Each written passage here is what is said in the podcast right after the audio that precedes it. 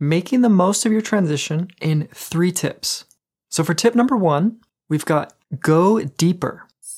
It is so easy to become hyper focused on the superficial aspects of a transition.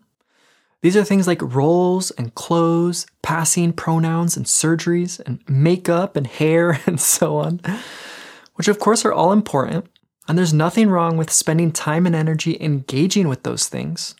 But if that's all we're doing, and we haven't taken the time to go deeper, then we might be missing out on the more substantial opportunities that this path has to offer, which are things like learning how to truthfully express yourself and engage in honest, meaningful relationships in a way that is totally transparent and open hearted, and learning how to trust your intuition and honor the gifts that you were born with. This path is also an opportunity to explore your internal landscape of creative potential and engage with the primal forces of masculine and feminine in a way that liberates you from the limiting gender standards and expectations of a modern society. So, this tip is all about learning how to engage with the deeper, more powerful, more meaningful aspects of a transition and forging the kind of connection with your gender exploration that goes way beyond the superficial, I have to look a certain kind of way perspective.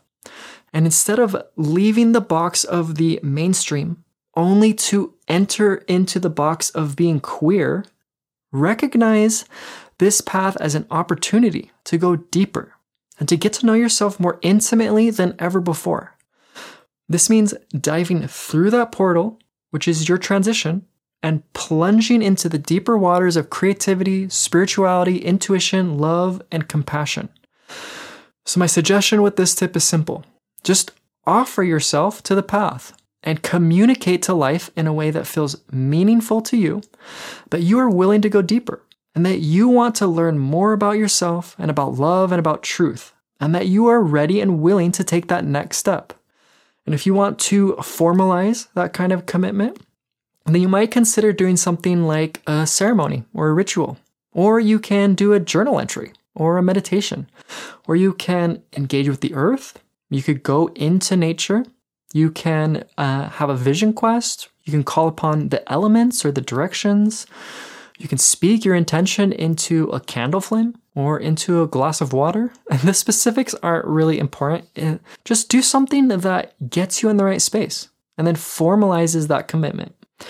And if you can do that and really take this seriously, life is going to respond and it will present you with opportunities to go deeper.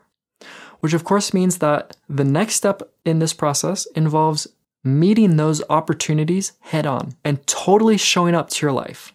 And that's what our next tip is about. So for tip number two, we've got show up fully and give this path your full attention. This means being present and learning how to take each step with integrity and purpose. And instead of being wishy washy or checking out or numbing or drowning in self pity, say yes with everything you've got. And continually turn towards this life as opposed to away from it simply because you recognize that the only way to learn and grow and expand is by meeting life and fully engaging with this process.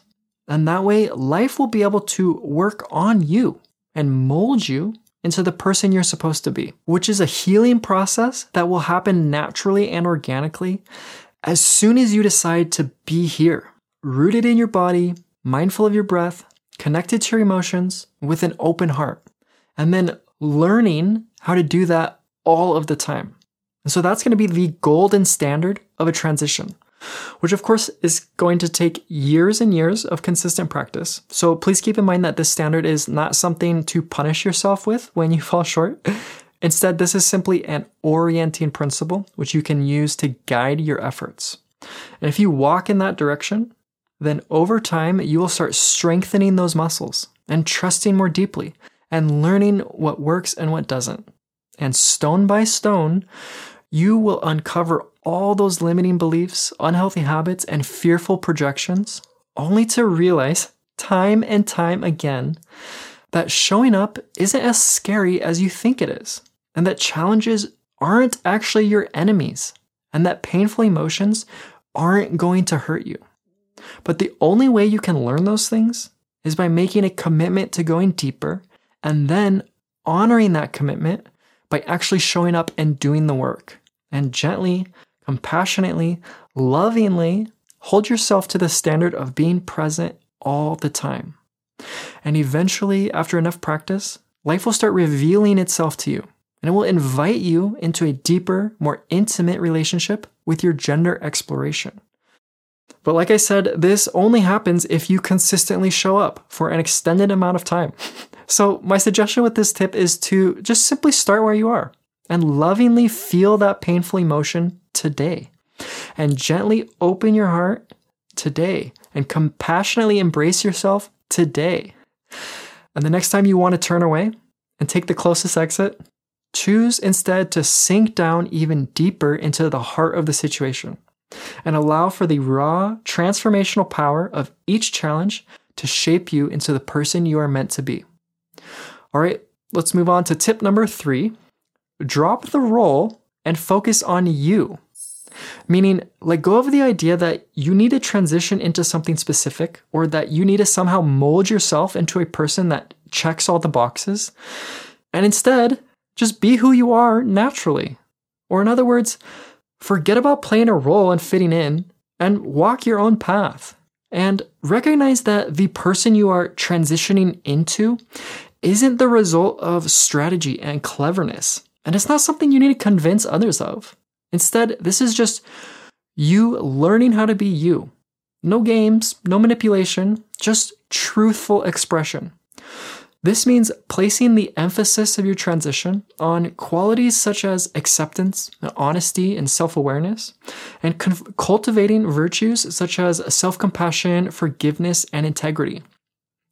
And learning how to accept yourself exactly as you are, as opposed to placing all your emphasis on a social role that you need to fit inside, and then spending all your energy figuring out how to pass within that role which is a distinction that might sound kind of obvious to a queer person because most of us have recognized at this point like that there's just it's so absurd changing who we are just to fit inside some box.